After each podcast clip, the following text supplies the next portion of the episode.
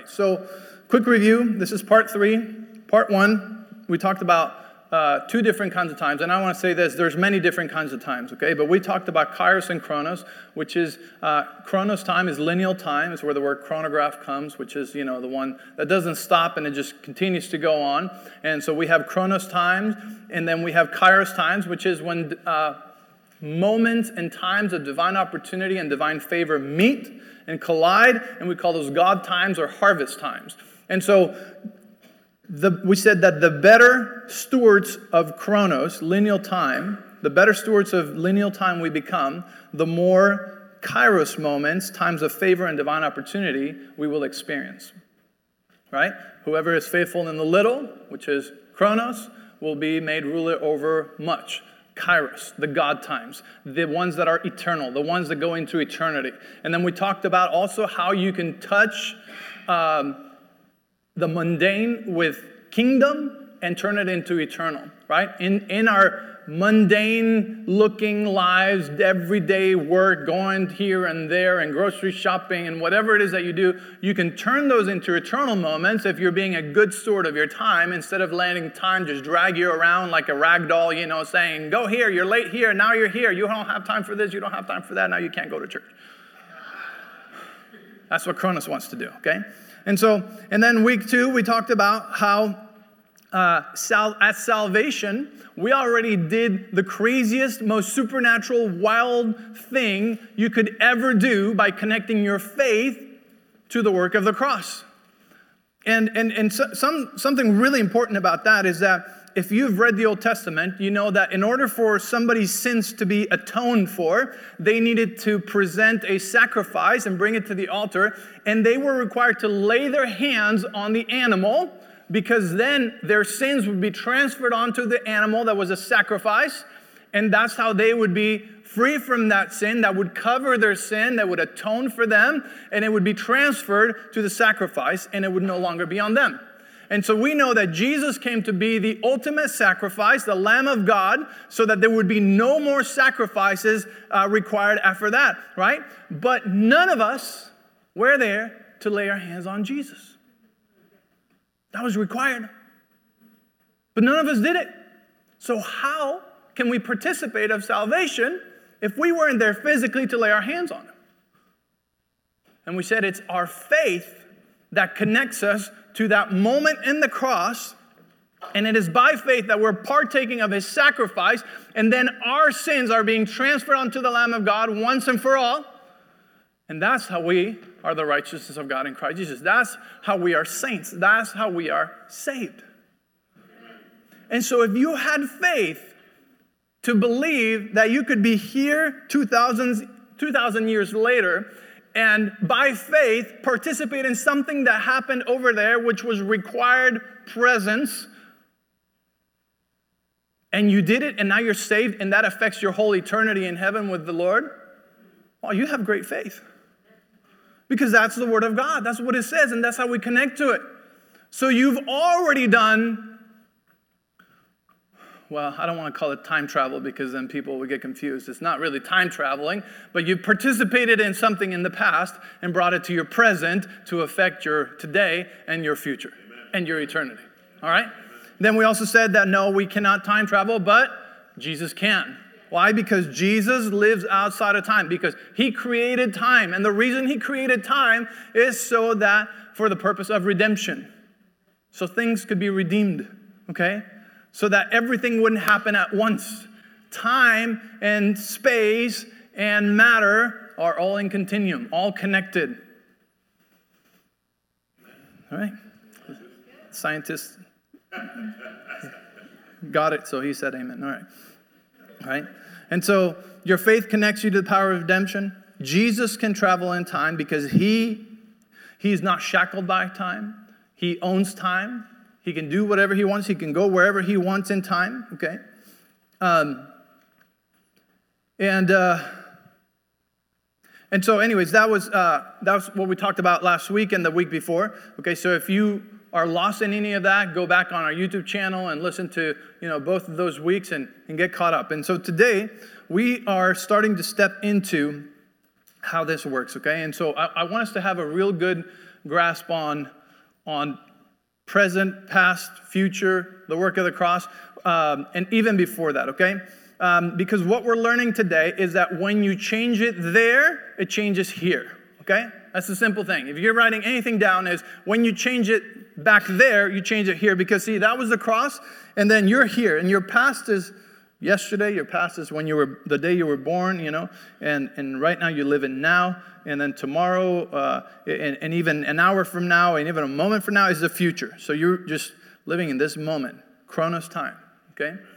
And uh, and so, if you had faith to connect to the cross 2,000 years ago, why don't we use our faith to connect to something that happened in our childhood or something that happened, you know, uh, when we were born or something that happened in our parents' lives or something that happened, you know, uh, while we were still in the womb or something that happened a few years ago? Like, you can use your faith to connect to any moment in the past. I mean, how many, how many people have regrets? I mean, don't raise your hand, but we've all had them, right? And we are thankful that the mercies of the Lord are new every morning, and we're grateful that He's that He forgives us. But when we have an understanding that, wait, we don't have to live with the sting of what happened, you know, in our past. And we and we say this all the time, right? We say like our past no longer determines our future. Amen. And we kind of just looking from here to the future, but kind of hopeless about what happened in the past. There's still some mess from the past, you know. We said we cannot look at our past unless we look at it through the blood of Jesus because it was purchased by the blood, right? We can't even look at it for regrets, but could we look at it for redemption? Yes. We can look at it through the blood of Jesus. See, He purchased our lives, He purchased our past. So we don't have access to it. It's illegal for you to go back in your past and condemn yourself or others for it.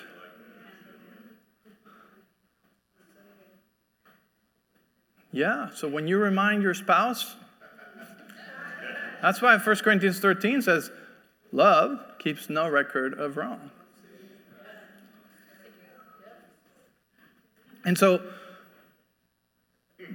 you can't remind yourself and beat yourself up about it. Hey, listen, maybe you had a past marriage. Maybe you had a, a uh, past relationship. Maybe you had a past life of crime. You know, I even gave the example of our, our friend who, who was uh, sentenced to death penalty and miraculously got you know, he, he met the Lord in, in prison and he gave his life to Jesus. And then miraculously, he got off you know, the death row, and then uh, he got released, and then he went to get a job, and they couldn't find a criminal record in his life.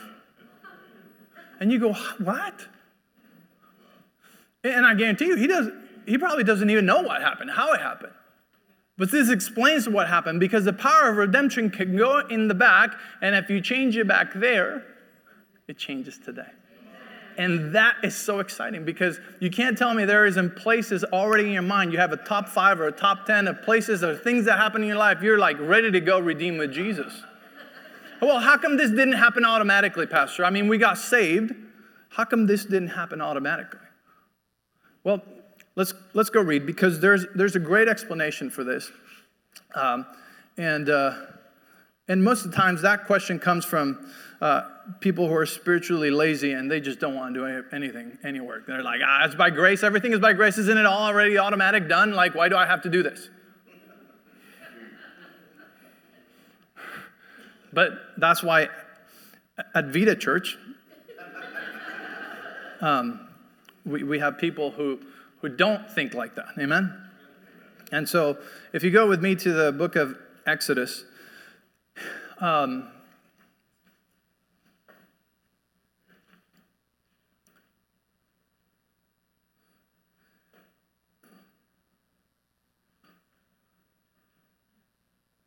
In the book of Exodus, and we go to chapter 14. Yeah, chapter 14.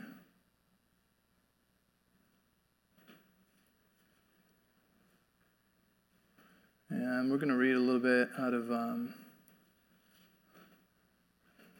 let's go over to verse 16. Okay, so this is um, this is uh, just just to let you know where we're at. The Israelites have been delivered from Egypt.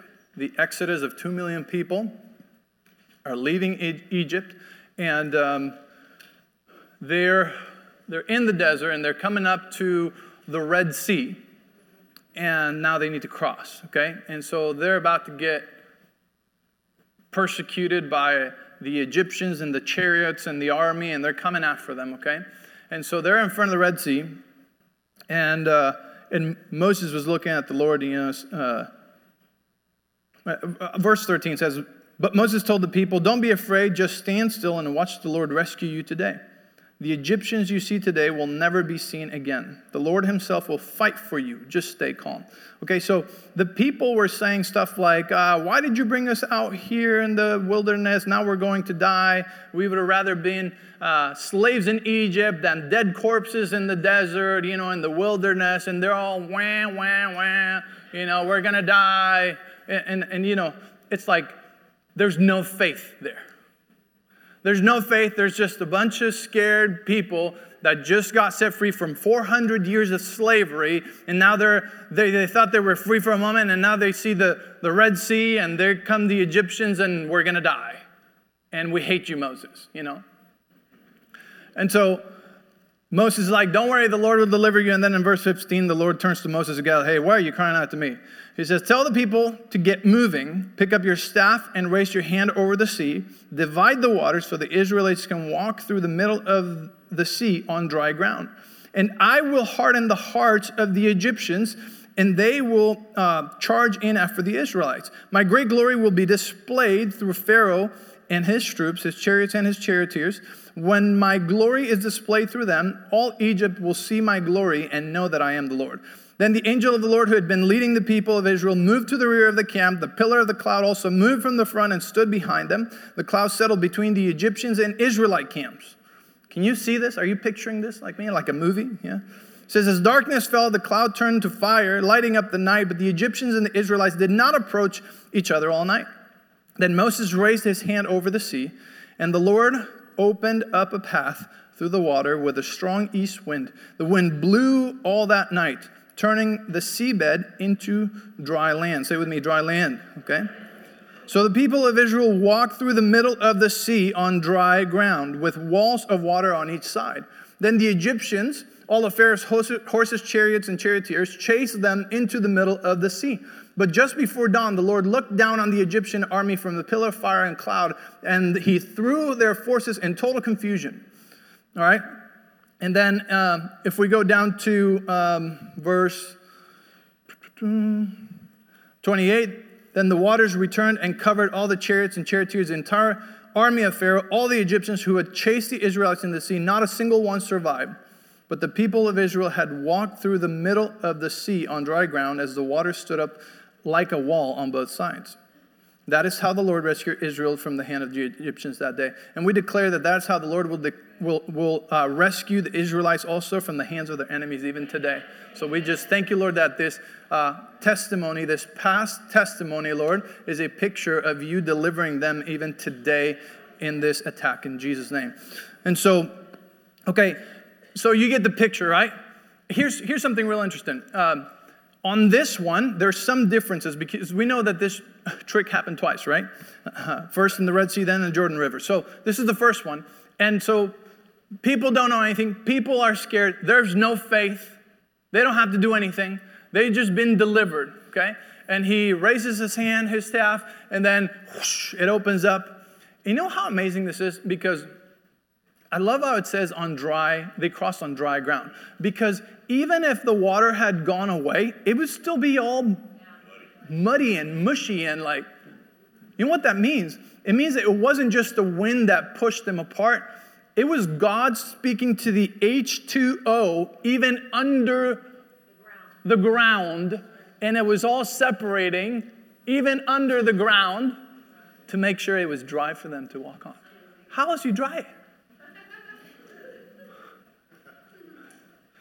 Telling you, God has power over space, time, and matter.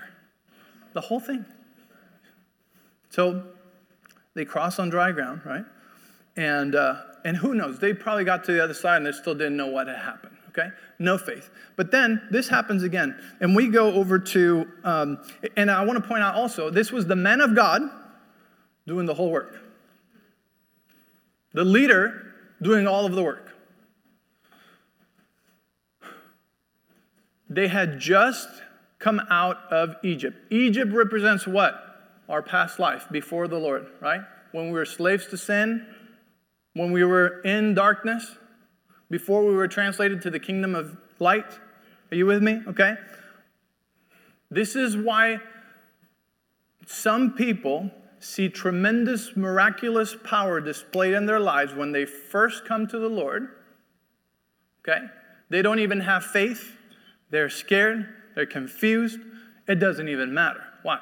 Because the Lord is showing his hand, his arm of strength, right? Pulling him out of that situation and showing them who he is.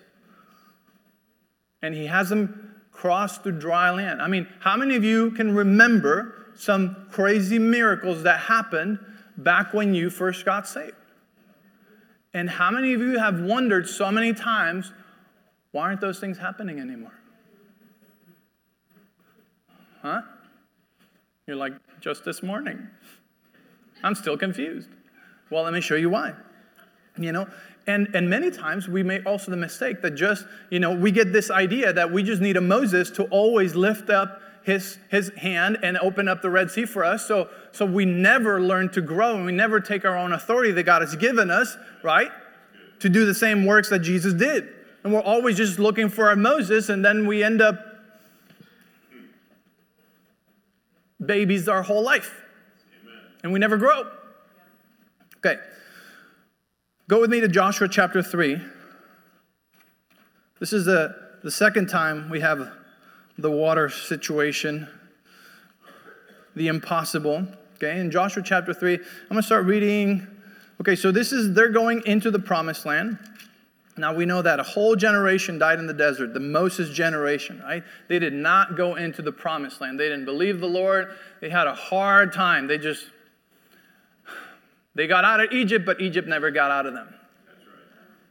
And you cannot take on your promised land, your destiny, your purpose if you still have a slave mentality.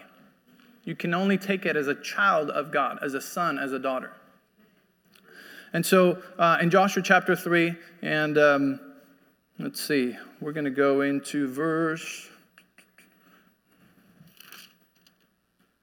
Well, you know what? I'm going to start in verse 1. It says, Early next morning, Joshua and all the Israelites left Acacia Grove. Doesn't sound like a, like a gated community. It said, and arrived at the banks of the Jordan River, said, where they camped before crossing. Three days later, the Israelites officers went through the camp. Now, I want to point out here that nobody was chasing them anymore. Nobody was chasing them. So, meaning they didn't have to cross. And so many believers are not crossing into the promised land because nobody's chasing them. When you were in the kingdom of darkness, you knew stuff was bad. You knew the enemy was coming after you. You could feel him, right? But then, you know, in the desert, he's fine with you in the desert. Okay. Uh, it says, three days later, the Israelite officers went through the camp, giving these instructions to the people. When you see the Levitical priests carrying the ark of the covenant of the Lord your God, move out from your positions and follow them. Okay, so they were supposed to be watching for the presence of God to follow what? The presence of God. That's why the presence of God is so important for us. If His presence isn't going there, we don't want to go. Even if everybody else is doing it, we don't care. It says, Since you have never traveled this way before, they will guide you. See, it's, it's the Holy Spirit presence that will take us into the places we've never been to. And so we get real comfortable in the places where we have been. These guys grew up in the desert, all of them. It was a generation that, you know, grew up in the desert. And so that was the comfortable thing. And so he's saying, watch for the presence of God, the ark. They're leading you into a place you've never been before. And they will guide you. Say, and check this out stay about half a mile behind them, keeping a clear distance between you and the ark. Make sure you don't come any closer. Then Joshua told the people, Purify yourselves, for tomorrow the Lord will do great wonders among you. In the morning, Joshua said to the priests, Lift up the ark of the covenant and lead the people across the river. And so they started out and went ahead of the people. The Lord told Joshua, Today I will begin to make you a great leader in the eyes of all the Israelites. Um, it says, Give this command to the priests who carry the Ark of the Covenant. When you reach the banks of the Jordan River, take a few steps into the river and stop there. This is key. So Joshua told the Israelites, Come and listen to what the Lord, Lord your God says, okay? And he starts telling him how he was going to give him the land and drive out the inhabitants of the land. Um, let's go over to verse 13. The priest will carry the ark of the Lord, the Lord of all the earth. As soon as their feet touch the water, the flow of water will be cut off upstream, and the river will stand up like a wall. So the people left their camp to cross the Jordan, and the priests who were carrying the Ark of the Covenant went ahead of them. It was the harvest season. Now, this is really interesting to me because if you remember when I talked about Kairos, Kairos is also the word used in the Bible for harvest time, for harvest seasons which represents times of favor, divine favor, and divine opportunity of the Lord.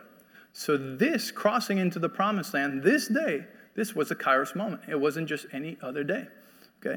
And it says it was the harvest season, and the Jordan was overflowing its banks. So, it wasn't a little stream, it was big, scary, probably a lot of a strong current, okay? It wasn't like let's just cross the little river and uh, no, it was, it was overflowing, okay? It says, But as soon as the feet of the priests who were carrying the ark touched the water at the river's edge, the water above that point began backing up a great distance away at a town called Adam.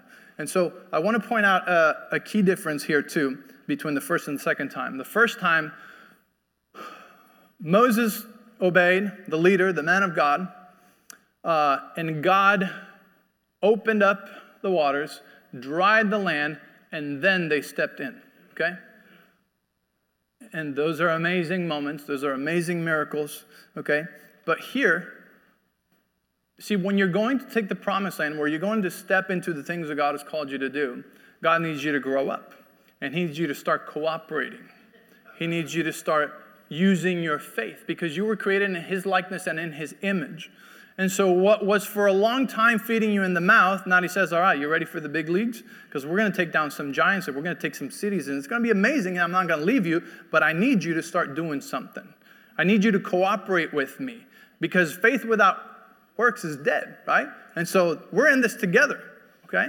And so, this time, they have to step into the water, you know? Get wet and just stand there and look and wait to see what happened. And the amazing thing is that it was it was different because in this time they step in and nothing happens.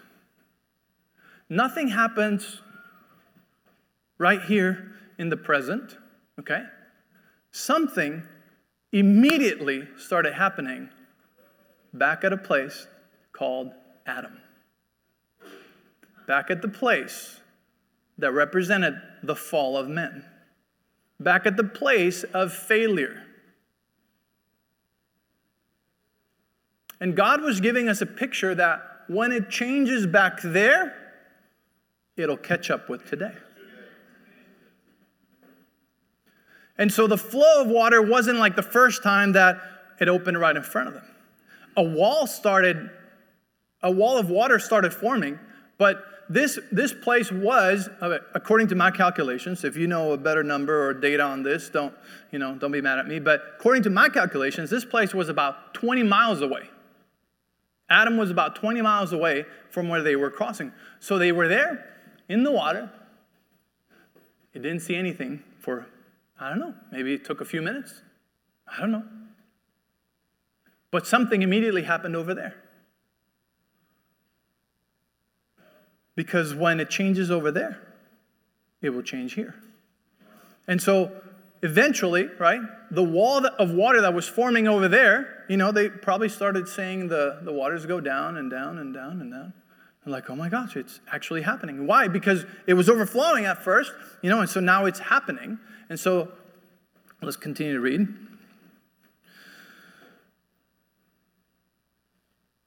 Okay, we were on verse. Okay, at, down at a place away at a town called Adam, which is near Zarethan. And the water below that point flowed onto the Dead Sea until the riverbed was dry. Then all the people crossed over near the town of Jericho. And so I want to suggest to you that in the same way, uh, the Lord hasn't left us and He's still working supernaturally, but the things that that you're expecting today might not look the same as when you first got saved because the Lord is asking you to now grow in faith and grow in patience and step in and having done all to stand and believe that something back where it needed to happen is happening. You remember Daniel prayed and nothing happened for days it was, it was I don't know, 40 something days, I think. Uh, I can't remember. But, and then he comes and he's like, hey, the moment you pray, stuff was happening. We were commissioned, we were sent. But it just, you know, we had to fight some demons on the way. And so, something is happening when we worship, something is happening when we pray. The problem is, a lot of people get in the water. All right, it didn't happen. And they go away. And you abort the miraculous. Mm-hmm. Meanwhile, the priests who were carrying the ark of the Lord's covenant stood on dry ground in the middle of the riverbed. This is also different. As the people passed by, they waited there until the whole nation of Israel had crossed the Jordan on dry ground. This is so fascinating to me. See, the people in the Old Testament saw the cross um, in, in, a, in a picture, in an illustration, far away, far off. Noah, Moses, Abraham, David, all of them saw the cross in different ways. They had revelations of this. And I believe that's why they were able to also participate, you know, Enoch, to participate in the redemptive power of the cross, even though in the timeline of Chronos it hadn't happened yet. Their faith connected them to the Savior Redeemer.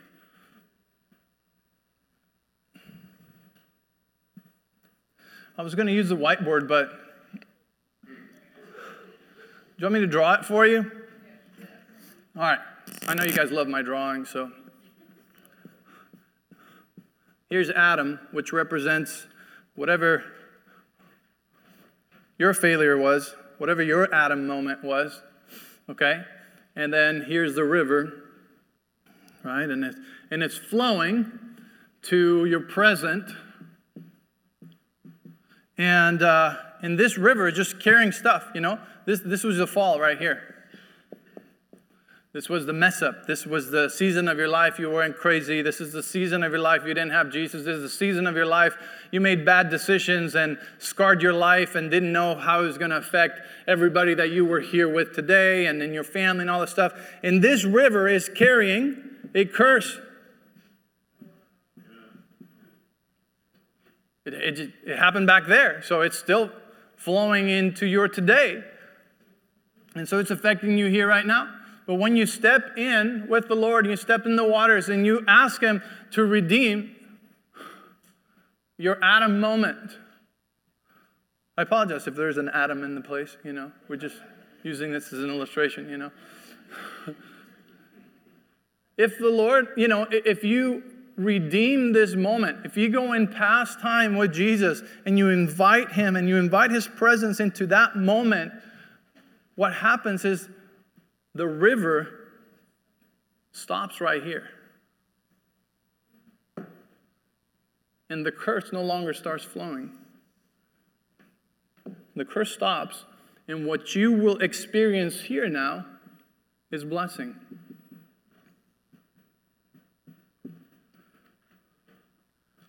Because you stopped it back here and it changes here. Now, I'm not saying that the very act is stopped, okay? It's still in the book. He still ate of the fruit that he wasn't supposed to eat. That still happened. But you know what is no longer following us? The curse. Because those who have used our faith today to connect with the work of Jesus here, that curse of Adam has no more right, no more place to keep flowing into our lives. And so there are things and there are times in our life that when you get saved, you have Egypt moments, Red Sea moments, and you, don't, you didn't even have faith, and boom, it happened. Boom, it changed, right? It, it, it just like, all of a sudden, all the addictions were gone. All of a sudden, you know, this bad habit was gone. All of a sudden, those thoughts were gone. Boom. It was a, it was a Red Sea crossing moment. You didn't even have faith for it, but the Lord knew, you know, that was what you needed to see to know that He's real, that He loves you, and that He's powerful, and there's nothing impossible for Him. But there are things in your present today that are not fully redeemed. That God is saying, hey, in order to go into your promised land, in order to take your territories, in order for the calling that I have for you to be fulfilled, you need to participate and get your feet wet in some things here and cooperate with me to go redeem these moments in the past because your intimacy issues today, they're not from today. They're not from your spouse. They're not from any of that. They're from way back when you were a child and stuff happened that shouldn't have happened. And so, intimacy of God cannot flow to you because it was hurt back here. I want to prosper you. I want to give you more than enough. You have a great calling to finance the kingdom of heaven and to be this generous entrepreneur, and I want to use you in so many ways. But guess what? You can't step into that because right back here, the way you grew up and the things you saw and the toxic beliefs and the hurts and the wounds and, and the poverty and all that Egypt stuff stayed inside of you and it's still in you. And we need to stop it at Adam so that something different, my blessing, can now flow into your life and take you in this promised land because the only way to take this promised land is if you cooperate in faith.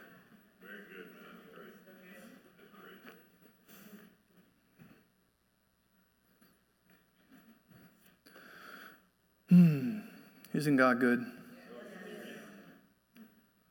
So, how do we do this, you know? Well, they invited the presence of God right there in the present as they were crossing. They invited the presence of God, and that's where the presence of God led. That's why we need to ask the Holy Spirit. There's no rule book. There's no, all right, we're going to start with everybody at eight years old. No. Remember, there's something really uh, meaningful, huh, that's, that's the wrong word. Uh, there's something very uh, powerful about the meaning that we give things. Okay? And so that's why we can't say, all right, this is just, this is a one size fits all thing. Because our uniqueness, the events that happen in our life, we give them different meanings. And those meanings are the ones that affect us today. And so only the Holy Spirit would know. Sometimes you don't even know. All you see is ugh, something you don't like, something that frustrates you, an invisible wall, a glass ceiling.